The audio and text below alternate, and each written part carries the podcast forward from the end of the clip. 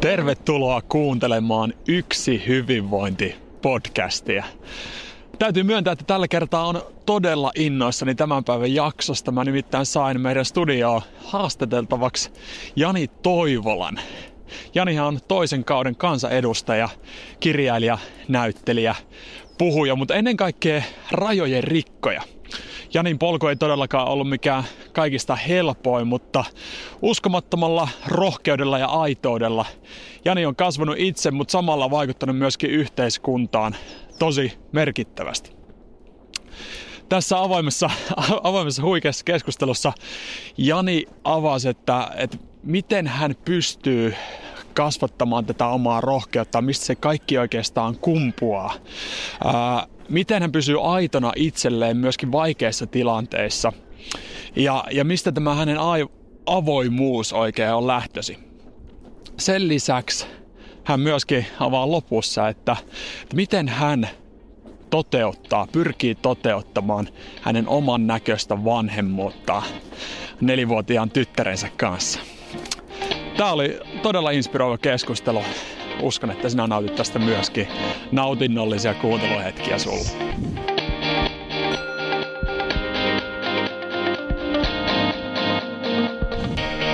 Tervetuloa Yksi hyvinvointipodcastin pariin. Minun nimi on Taneli Rantala ja tänään meillä on studiossa hieno ja rohkea mies Jani Toivola. Tervetuloa. Kiitos paljon. Kiva olla täällä ja kiva nähdä pitkästä aikaa. Kyllä, hienoa, hienoa nähdä myöskin sinua ja sun kanssa aina mukava keskustella. Sen takia oli hienoa saada sut tänne podcast-studioon. Lähdetään saman tien, saman tien tota, aiheeseen. Mä tiedän, että sä oot tommonen, kirjoittanut pari, pari kirjaa nyt ja, ja sä puhut hyvin vaikeistakin asioista mm. hyvin avoimesti. Mm. Mistä sä saat sen rohkeuden puhua, puhua näin avoimesti vaikeistakin asioista?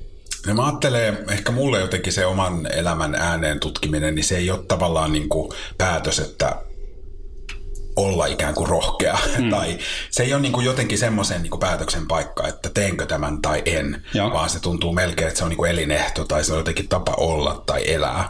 Totta kai sen on niin kuin kompastumisen kautta oppinut, mutta ehkä jollain tavalla semmoinen että on jo aika nuorena joutunut paljon pohtimaan myös semmoisia niin ulkopuolisuuden tunteita ja kysymyksiä. Ja jos mä en löydä itseni yhteiskunnasta, niin onko mulla silti oikeus niin kuin elää ja unelmoida ja tehdä asioita ja mihin mä voin kulkea? Ja suostuuko mä siihen, jos joku sanoo ei vai pidäks mä kiinni siitä, mitä mä haluan ja jatkan silti niin kuin matkaa niin jotenkin sen pohdinnan kautta sitten myös löysi sen, että iso semmoinen niin työkalu, millä pysyy järjissään ja mistä sen voiman saa tehdä sitä matkaa vastustuksesta huolimatta, niin tulee jotenkin siitä avoimuudesta. Mm. Ja mulle se on niin kuin jotain semmoista tavallaan ihmisiä kohti menemistä.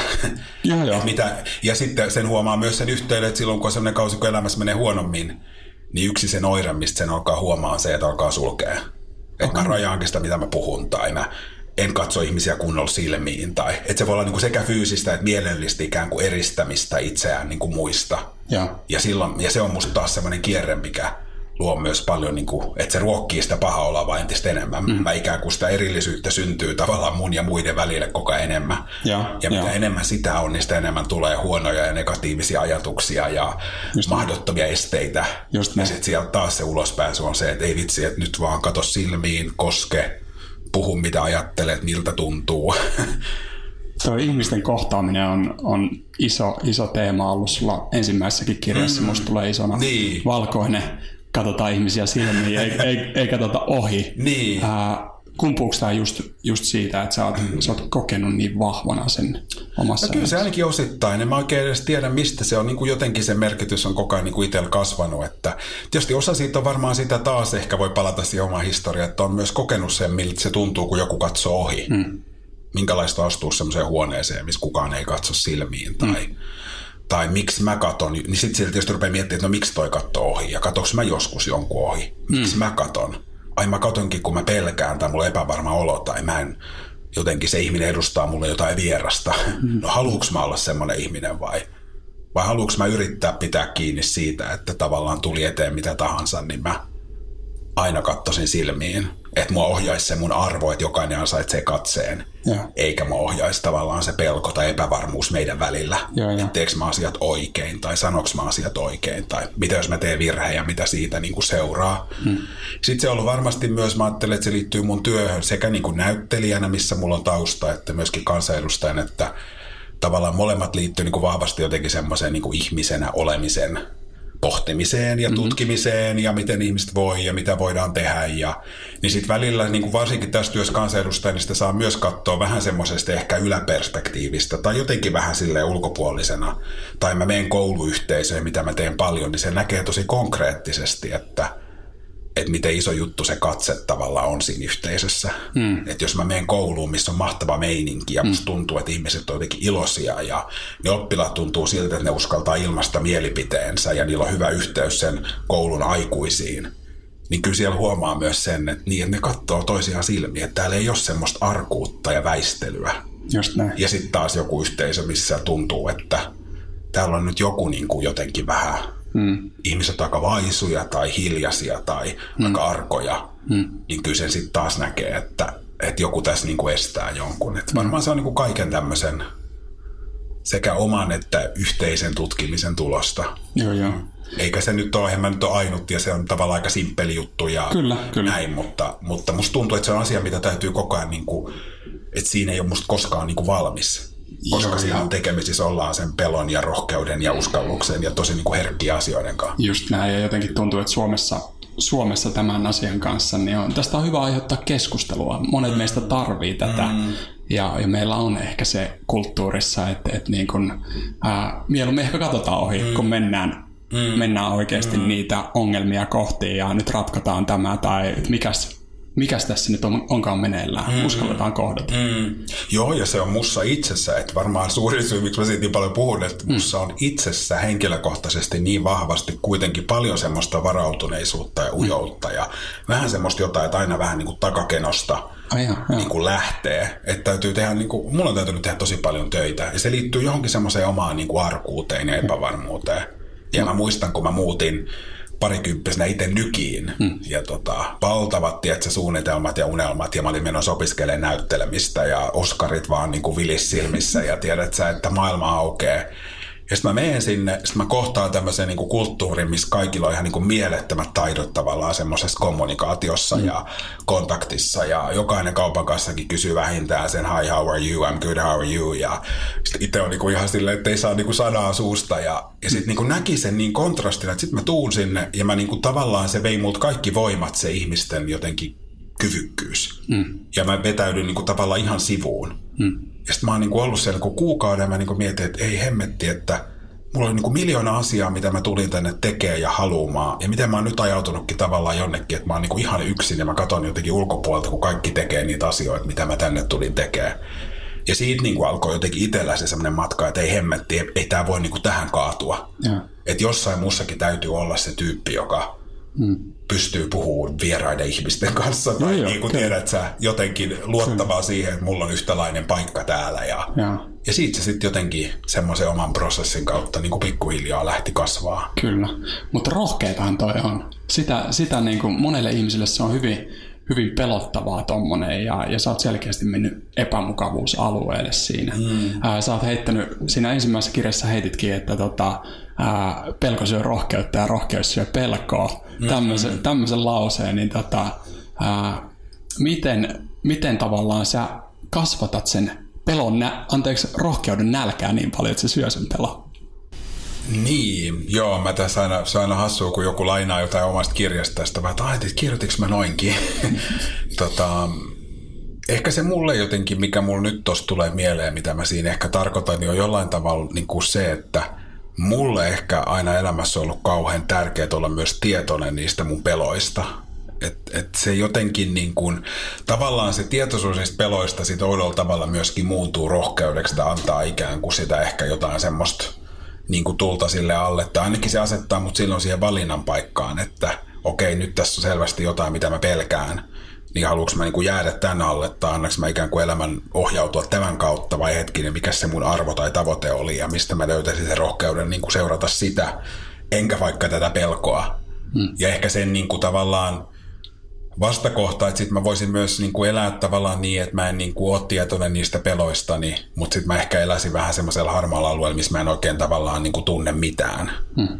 Niin silloin mun on myöskään vaikea niin kuin tunnistaa sitä voimaa tai vastavoimaa tai sitä ikään kuin, joka motivoisi mua, että ei mä haluankin olla tämmöinen tai mä haluankin kulkea niin kuin tuulta päin tai mm. mitä se olisikaan. Että kyllä se jollain tavalla se niin kuin, mulle se tavalla ajatus niiden pelkojen tunnistamisesta, niin se niin kuin, tavallaan pitää yllä semmoista herkkyyttä, mikä on sitten aika iso voimavara kuitenkin. Mä ajattelen, että kaikessa, mitä elämässä niin kuin tulee eteen. Mm-hmm. Ja sitten se auttaa mua myös niin kuin jotenkin semmoisessa niin toisen ihmisen kohtaamisessa, että se myös musta niin kuin tukee paljon sitä semmoista jotenkin liittolaisuutta ja kykyä samaistua toiseen ihmiseen tai ylipäätään olla niin kuin vuorovaikutuksessa.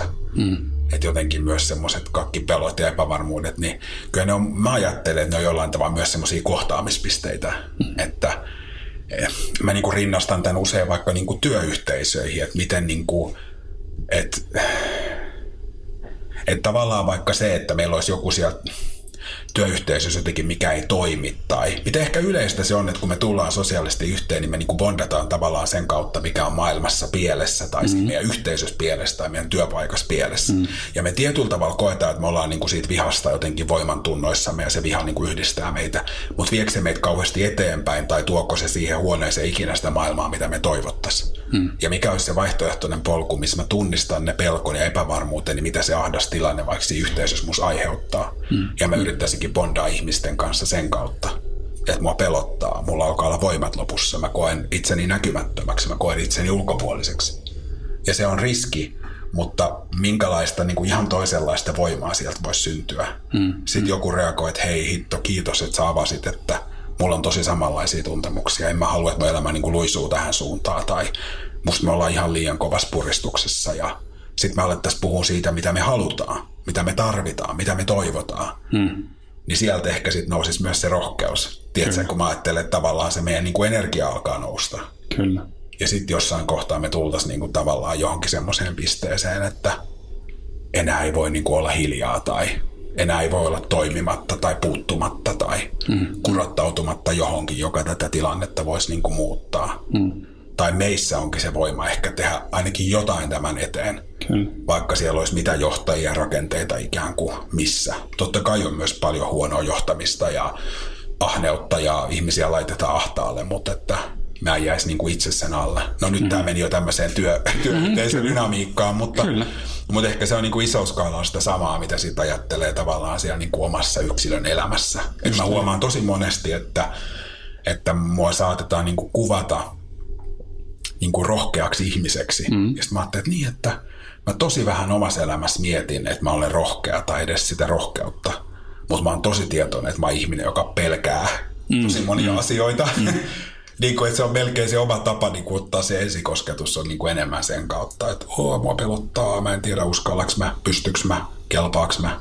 Sä selkeästi... Mutta se on melkein niin kuin se, millä mä jo otan vähän kuitenkin siihen asiaan niin kuin kontaktia. Mä Just kiinnityn näin. siihen juttuun.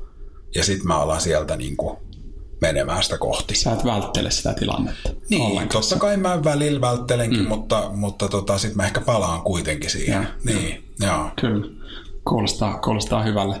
Tota, sä luennoit paljon, tai olet pitänyt paljon tapahtumia ja puheita kouluissa, mm. sadoissa kouluissa. Joo. Mitä, mitä tota, nämä juniorit, niin mitä heidän, heidän pitää oppia, miksi sun pitää käydä siellä kiertämässä, mitä sä haluat, että heille jäisi mieleen? No tota... Joo, mä kierrän tosi paljon kouluja ja se on niinku kiinnostavaa, että mä oon tehnyt sitä pitkään ja käynyt useammassa sadassa koulussa ja edelleen sitä on niinku aina jotenkin vähän henki salpaantuu ja kädet hikoo, kun astuu uuteen kouluun ja se menet sinne liikuntasaliin ja mm. sinne alkaa valua se joku 300, 400, 500 ja siinä on joku se semmoinen, mikä varmaan tulee siitä niinku omasta kouluajasta, että joku semmoinen kuitenkin se tunne, että mitä jos tämä vaan niin kuin hajoaa ihan käsiin tai noin vaan rupeaa kaikki heittelee jotain. Mätiä omenia mun mm, päälle. Mm, mm, Vaikka sitten kerta toisensa jälkeen myös tekee sen huomioon, että kun sä vaan jotenkin puhut ihmisenä olemisesta ja puhut niin kuin aidosti oman kokemuksen kautta ja paljastat niitä omia kipupisteitä, niin miten ne vaan niin kuin imee sitä, että joku puhuu mitä on olla ihminen tai minkälaisia tunteita. Ja mm. varsinkin, jos siellä on kokemuksia ja tunteita, mihin ne voi kiinnittyä ja samaistua, niin miten niin kuin, paljon siinä vaan myös sille jotenkin yhteisönä niin kuin vapautuu semmoista mm. turhaa. Öm, se, mitä mä niin kuin toivon, että heille jää tai mistä mä yritän puhua, on jotenkin se, että miten jokainen voisi luottaa siihen omaan tarinaan. Ja että mä uskaltaisin itse ikään kuin jotenkin vaalia sitä, että mulla on oikeus ja mä käytännössä tekisin sen, että mihin tilaan tahansa mä menen, niin menisin sen oman tarinan kanssa että mä en yrittäisi jotenkin muuttaa aina sen mukaan, ketä mä kohtaan tai mihin mä oon menossa, että täällä varmaan pitäisi olla tämmöinen tarina tai täällä mm. ehkä tästä tarinasta saa näkyä nämä, mutta ei noi asiat. Vaan että miten luottaa siihen omaan tarinaan. Mm. Niin, että mun ei tarvitsisi piilottaa tai peittää sieltä mitään tai kantaa pelkoa, että no, koska mulla on toi kokemus, niin sit mulle ei varmaan voi tapahtua noita asioita. Tai jos mä oon tätä sukupuolta, niin mä saan tehdä noita asioita, mutta en näitä asioita. Mm. Ja sitten tavallaan sen jälkeen se oivallus, että niin, että yhteisönä me ollaan tästä asiasta vastuussa, tai he ovat vastuussa oman koulunsa ilmapiiristä, hmm. minkälaista kenenkin teistä on tänne päivittäin tulla. Sitä ei kukaan ulkopuolinen tee mihinkään suuntaan, vaan jokainen teistä niillä päivittäisillä valinnoilla te luotte sen minkälaista täällä olla ja toteutuuko täällä se, että jokainen voi tulla sen oman tarinan kanssa ja sen kanssa lähtee tutkia, että kuka mä oon, mitä mä haluan tehdä, mikä mua kiinnostaa, missä mä sytyn, ai tuolla on tuommoista taitoa, mihin sitä voidaan käyttää. Hmm. Vai luodaanko me meidän teoilla tai sanomisella tai sanomatta jättämiselläkin sitä, että joku joutuukin kantaa mukanaan sitä pelkoa tai häpeää tai tunnetta siitä, että mä oon väärä tai tai mä oon vaan niin peloissani täällä koko ajan, että ei synny semmoista tilaa, missä mä voisin tulla tietoiseksi, että mitkä mun vahvuudet on tai mistä mm, mä nautin mm. tai miten mä voisin niin kuin palvella itseäni, mutta ehkä myös tätä laajempaa yhteisöä. Mm. Että jotenkin se niin kuin oma tarina, mutta sitten hei, että me ollaan kosketuksissa toisiimme ja mä en voi niin kuin eriyttää sinua minusta, mm. vaan me ollaan aina jotenkin riippuvaisia toisista. Me ei mm. ole semmoista maailmaa, missä mulla on upea elämä ja sulla ei. Tai mm, jotenkin, että kyllä, kyllä. samoja asioita me tavallaan tarvitaan ja samaa tilaa me niin kuin jaetaan tärkeitä, tärkeitä juttuja junioreille lapse, lapsille, mutta niin. eikö ne ole samoja, samoja asioita, mitä jokaisessa työyhteisössä esimerkiksi pitäisi, pitäisi no kyllä, käsitellä? joo todellakin. Kyllä sen, mä oon aloittanut kouluista, mutta sitten rupesin jo silloin kouluja kiertäessä aika nopeasti huomioimaan sen, että kun sieltä tietysti on myös paljon aikuisia, on opettajat ja muut koulun aikuiset, ja ne oli usein niissä juhlasaleissa niin kuin mukana. Hmm. Ja ne saattoi ehkä vielä vähän aloittaa silleen, että ne ensin nojasi johonkin puolapuihin, että no tässä on nyt jotain näille teineille, että tämä ei niin koske meitä, että me ehkä täällä vaan vartioidaan tai katsotaan, että ne on jotenkin käyttäytyy ok. Mutta sitten huomasi, kun ne rupesikin jotenkin sieltä hilautuu niin puolapuilta kohti keskiötä ja se tarina rupesikin viemään ja mä tajusin, että nekin niin kuin liikuttuu tai ne, se saa niin kuin selvästi herättää niin kuin myös heissä henkilöinä jotakin tuntemuksia. Mm. Niin tota, kyllä mä sitten jossain vaiheessa on ruvennut kiertämään myös aikuisyhteisöä, että käyn niin kuin No, aika paljon mua pyydetään johonkin tämmöisiin niin kuin isompiin vaikka seminaareihin, missä on jonkun vaikka alan ihmisiä tai, mm. tai sitten ihan yksittäisiin työyhteisöihin, niin kyllä ne lopulta on, kyllä mä puhun oikeastaan ihan samoista asioista. Silleen vaan niin kuin pienellä siirrolla, että mä tiedostan, että tässä on nyt taustalla enemmän elämän kokemusta ja mm, mm. erilainen elämänvaihe ja erilaiset kipupisteet. Mutta tavallaan ne niin kuin tunteet ja niin kuin ne lainalaisuudet on tavallaan ihan samat. Et kun mä oon 13, niin mä oon inhimillinen herkkä yksilö – Hmm. Ja kun mä oon 45, niin mä oon edelleen se sama herkkä yksilöllinen olento, joka ei ole robotti, joka ei ole automaatti, jolla on tarpeita, hmm. joka välillä uskaltaa, toisinaan ei uskalla.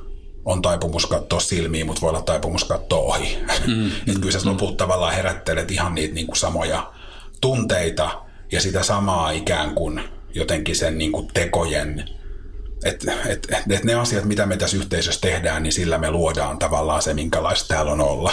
Mm, mm. tai jokainen toive tai odotus meillä, mikä, mikä meillä on, niin se on niin kuin sidoksissa siihen myös, mitä me itse tänne tuotetaan tai ei tuoteta.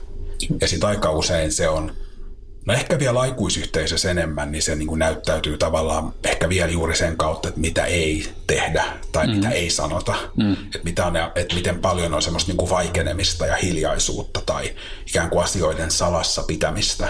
Mm. Ja miten mahdoton yhtälö se ainakin mun näkökulmasta on, että jos joku paikka, missä mä vietän 8, 10, 12 tuntia päivässä, mm. mutta sitten ikään kuin aina kun mä astun sinne, niin puolet musta täytyisi jotenkin kadota. Joo, jo. tai kaikki semmoiset inhimilliset tunteet ja jotkut osa-alueet niin kuin mun elämästä. Kyllä.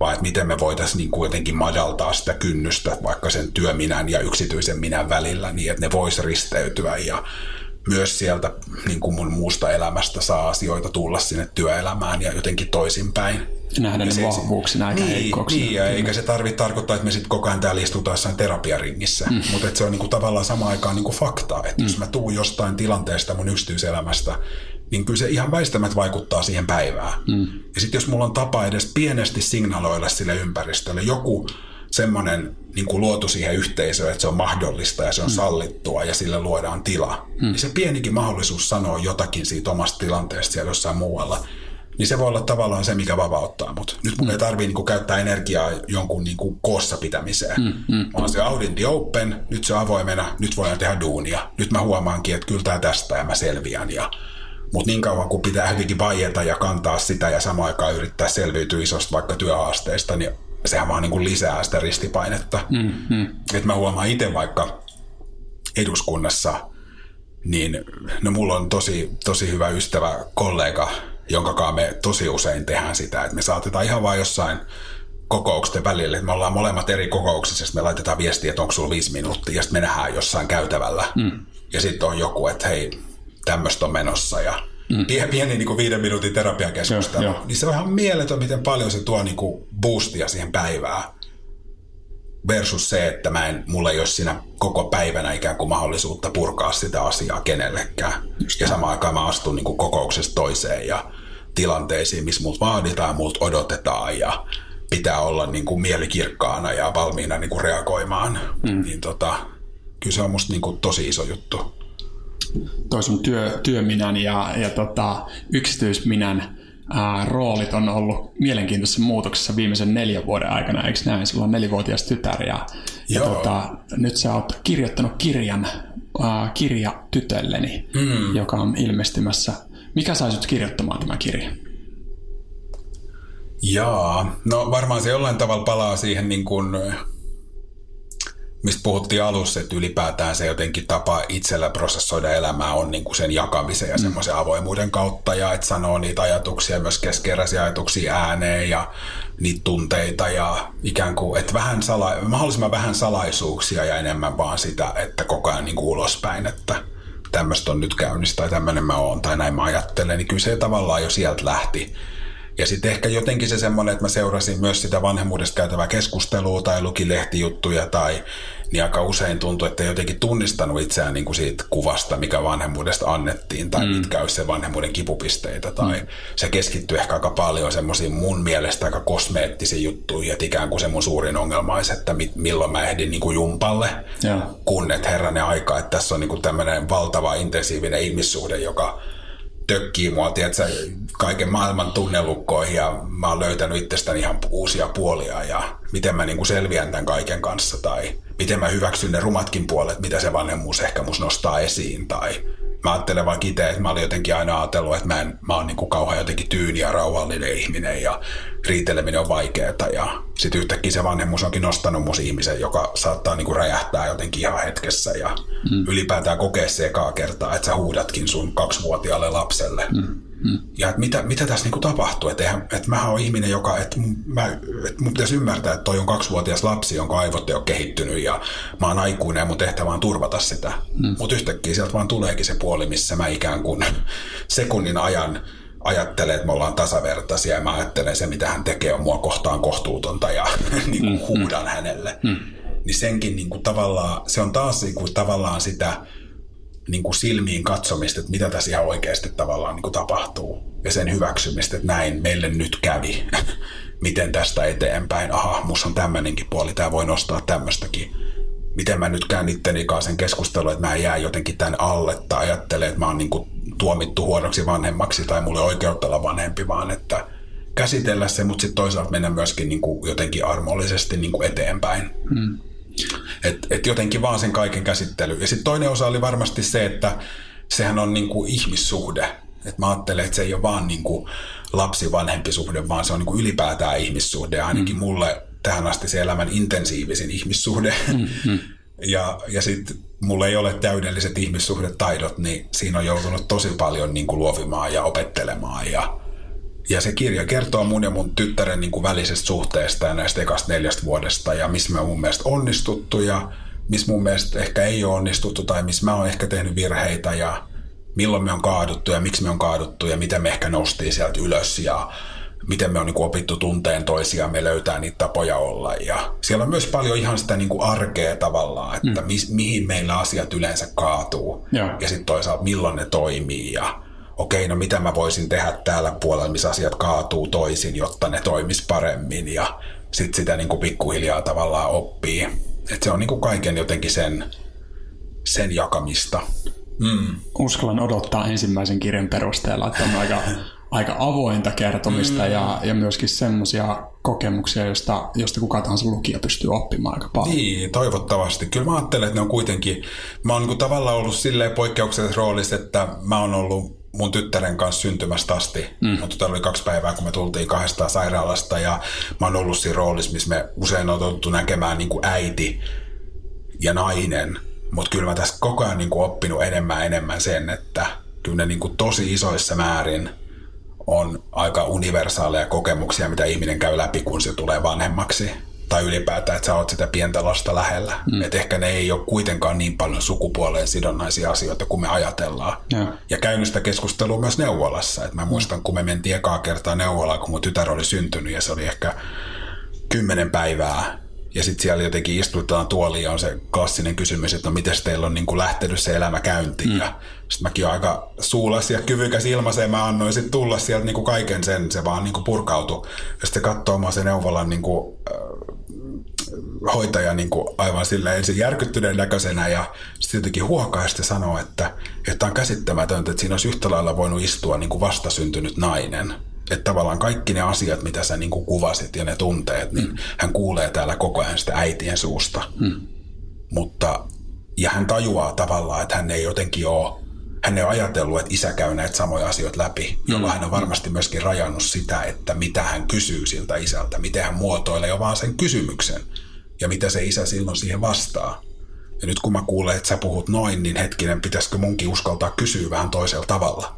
Ja, ja tajuta, että tosi moni niistä tunteista, mitä mä oon liittänyt sukupuoleen, niin liittyy ylipäätään vanhemmuuteen. Mm. Ja vasta kun mä tajun sen, niin kaikki tässä perheyhteisössä voi niinku saada sen tuen ja tulla kuulluksi ja että totta kai on myös sukupuoleen sidonnaisia asioita mm. ja, ja, ja nainen käy niin kuin, monella tavalla spesifiä asia läpi jo vaan siksi, että fyysisesti, että kantaa sen mm. lapsen ja mm. käyt sen raskauden ja kaikki hormonit. Ja totta kai siinä on niin kuin monta sellaista asiaa ja imettämiset ja muut, mutta että silleen jotenkin muistaa, että kyllä se on niin kuin iso mullistus jokaiselle, joka semmoisen pienen ihmisen lähellä niin kuin on. Mm.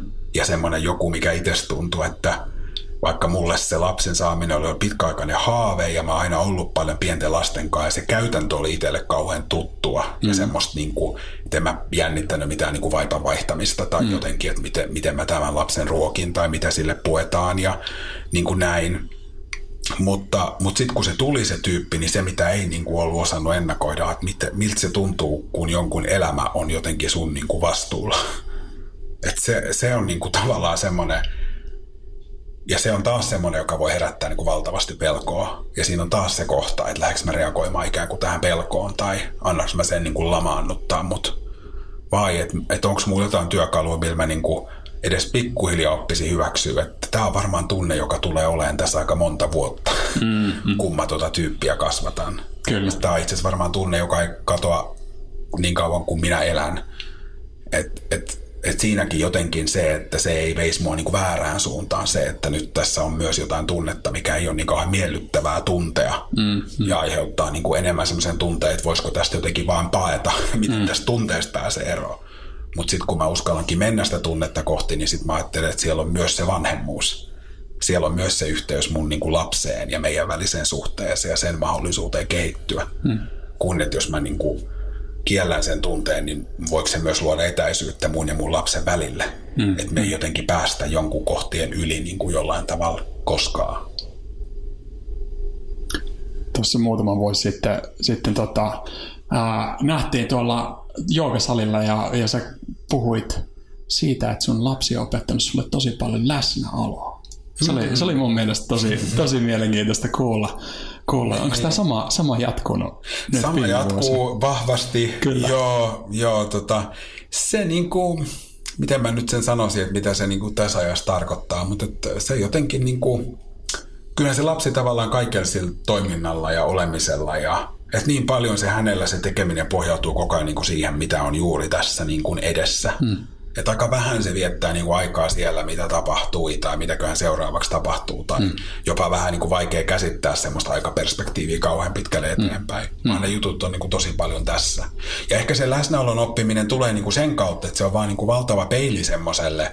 Että jos tuntuu, että se oma aikuisen maailma on semmoinen, että ikään kuin eri impulssit koko ajan repis mua vähän niin kuin joka suuntaan. Mm. Ja milloin se on se, että me ollaan aamulla lähes tarhaa ja nyt me ollaan myöhässä ja meillä on kiire ja Hmm. Sitten mun lapsi yrittää kertoa mulle jotain tarinaa, sitten mä tein mulla aikaa kuunnella, että me myöhästytään kohta. Hmm.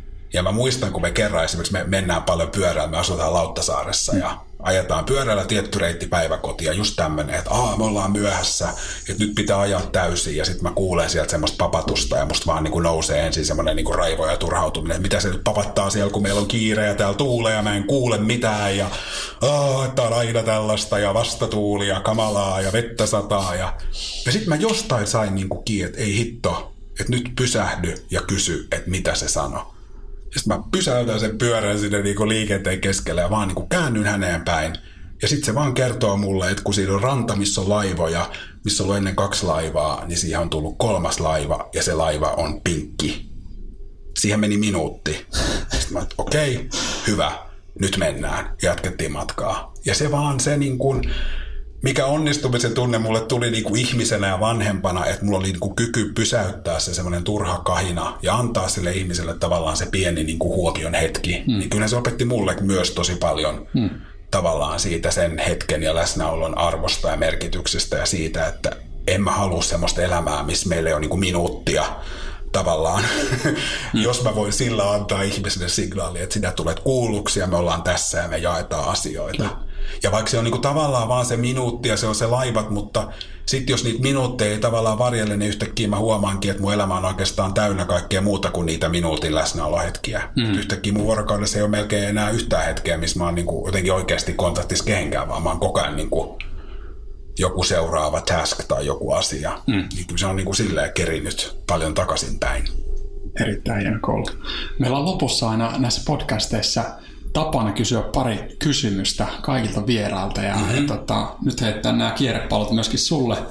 Uh, eli ensimmäinen kysymys. Mikä on ollut semmoinen jokapäiväinen rutiini, joka on mahdollistanut sun uh, jokapäiväisen hyvinvoinnin? Jokapäiväinen rutiini on, hmm. medi- mä meditoin siis, joo. joo. Mä meditoin aina aamuisin, yleensä herään aikaisemmin ennen lasta – ja se on kyllä mulle semmoinen, että en oikein edes tiedä, missä mä olisin, jos mulle ei niin olisi, olisi sitä harjoitusta. Että se on mulle semmoinen aika, jolloin mä oon vaan niin kuin itseni kanssa.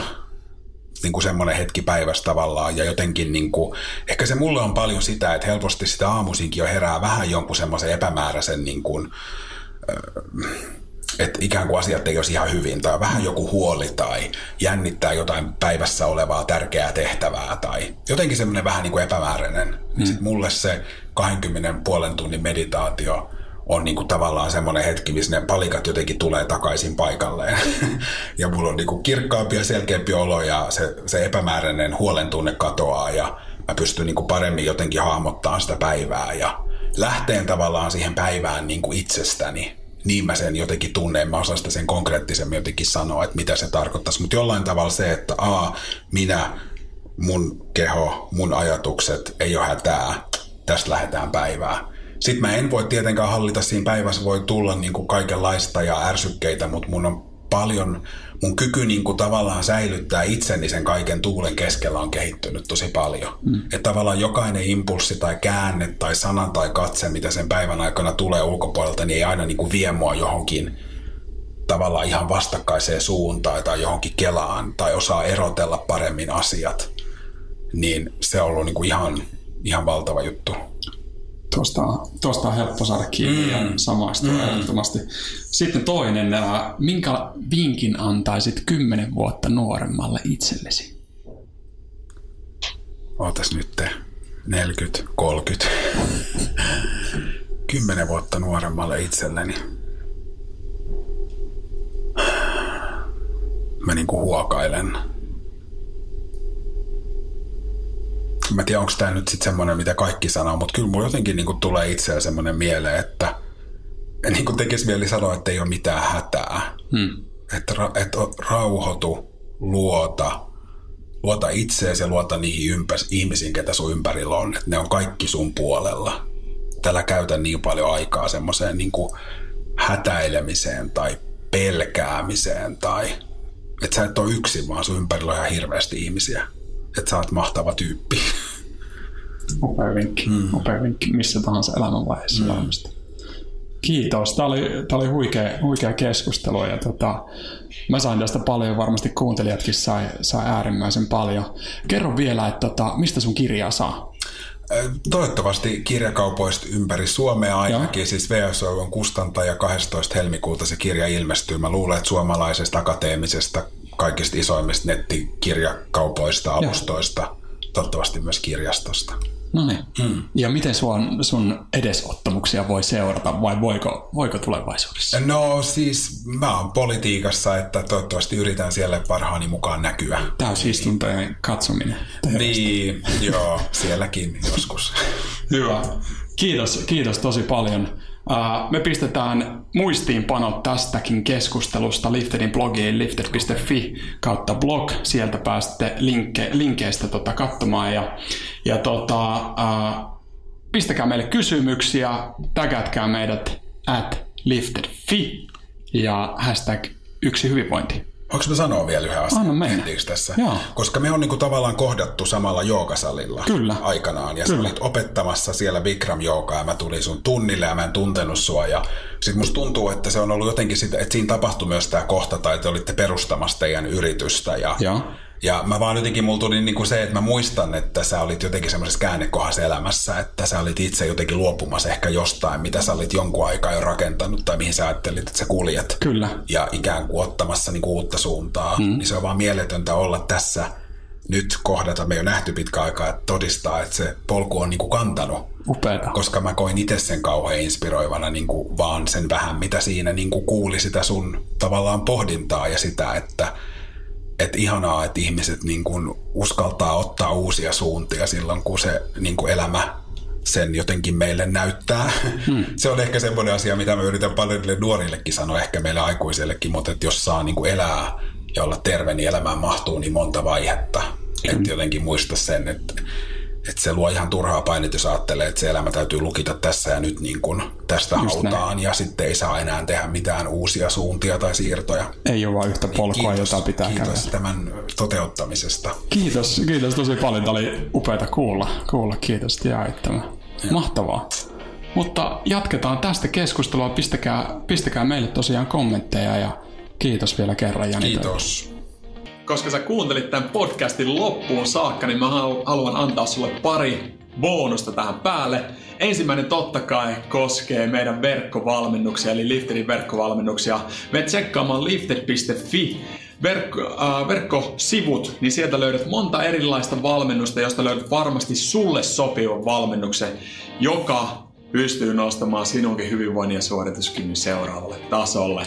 Ja kaiken lisäksi saat 15 pinnan alennuksen koodilla yksi hyvinvointi, kun pistät sen sinne checkout-sivulle. Eli kannattaa lähteä nyt ehdottomasti mukaan. Toinen bonus totta kai koskee maailman ravintorikkaimpia ja laadukkaimpia safkoja, eli puhdistamon superfoodeja. Mä itse syön niitä päivittäin ja, ja siitä saan todella paljon energiaa niistä. Ää, mene puhdistamon sivuille puhdistamo.fi ja etsi sieltä parhaat safkat, pistä sinne ostoskoriin ja checkoutissa pistä koodi LIFTED, niin saat 10 prosentin maukkaa alennuksen niiden maukkaiden ruokien päälle. Loistava homma näillä bonuksilla eteenpäin. Pistä yksi hyvinvointi seurantaan, niin tiedät milloin seuraava jakso tulee. Nähdään pian.